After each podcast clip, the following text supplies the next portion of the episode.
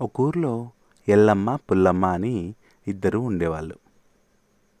వాళ్ళవి ఎదురెదురుగా ఉండే ఇండ్లు. ఎల్లమ్మ పుల్లమ్మ ఇద్దరు చాలా అందంగా ఉండేవాళ్ళు. పుల్లమ్మ చాలా మంచిది కానీ ఆమె పండ్లు పచ్చగా వంకర్ టింకర్గా ఉండేవి. ఎల్లమ్మ పండ్లు మాత్రం చూడముచ్చటగా ఉండేవి. ఎల్లమ్మకు పండ్లు అందంగా ఉంటాయి కదా అందుకని దానికి భలే టెక్కు ఎప్పుడూ పుల్లమ్మని నీవి వంకర టింకర పండ్లని ఏడిపిస్తూ ఉండేది.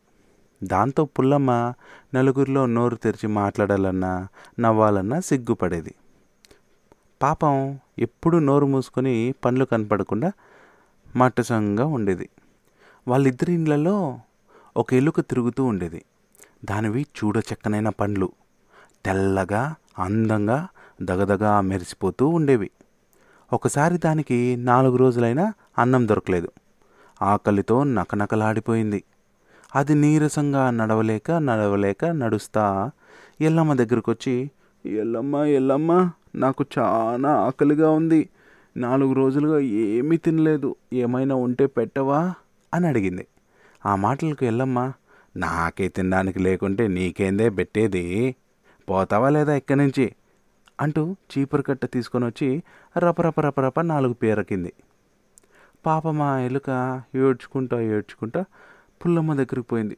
పుల్లమ్మ పుల్లమ్మ చాలా ఆకలిగా ఉంది. నాలుగు రోజులుగా ఏమీ తినలేదు. ఏమైనా ఉంటే పెట్టవా అని అడిగింది. ఆ మాటలకు పుల్లమ్మ అయ్యయ్యో అట్లాగా ఉండు. ఏమైనా ఉన్నాయేమో చూస్తా అంటూ డబ్బాలన్నీ వెతికి ఒక దాంట్లో పప్పులుంటే తీసుకొని వచ్చి దానికి పెట్టింది. ఆ ఎలుక సంబరంగా అవన్నీ తిని వెళ్ళిపోయింది. ఆ రోజు రాత్రి పుల్లమ్మ పండుకొని నిద్రపోయిన కాసేపటికి ఎలుక కన్నంలో నుంచి బయటకు వచ్చింది తనకు కడుపు నిండా పప్పులు పెట్టినందుకు పుల్లమ్మకు ఏదైనా సహాయం చేయాలని ఆలోచించి చివరకు నొప్పి లేకుండా ఆమె పండ్లన్నీ పీకేసి తన అందమైన పండ్లు వరుసగా పెట్టేసి వెళ్ళిపోయింది.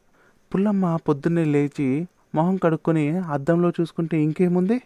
పండ్లన్నీ వరుసగా తల తల తలలాడుతా చూడముచ్చటగా కనపడినాయి.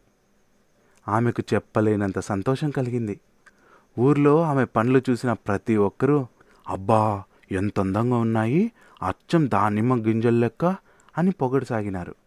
ఆ విషయం ఎల్లమ్మకు తెలిసింది.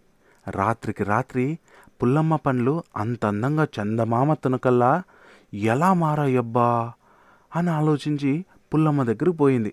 ఏంది ఈ విషయం? ఒక్కరోజులో ఇంత ముచ్చటైన పళ్ళు ఎట్లా వచ్చినాయి? అని అడిగింది. పుల్లమ్మ ఇక జరిగిందంతా చెప్పింది. ఓ అలాగా అని ఆ రోజు రాత్రి ఎల్లమ్మ కూడా ఒక పప్పులు కొన్ని పప్పులు తెచ్చి ఎలుక కన్నం దగ్గర పోసి నిద్రపోయింది. ఆమె అట్లా నిద్రపోగానే ఎలుక బయటకు వచ్చి ఆ పప్పులన్నీ మెల్లగా తినేసింది.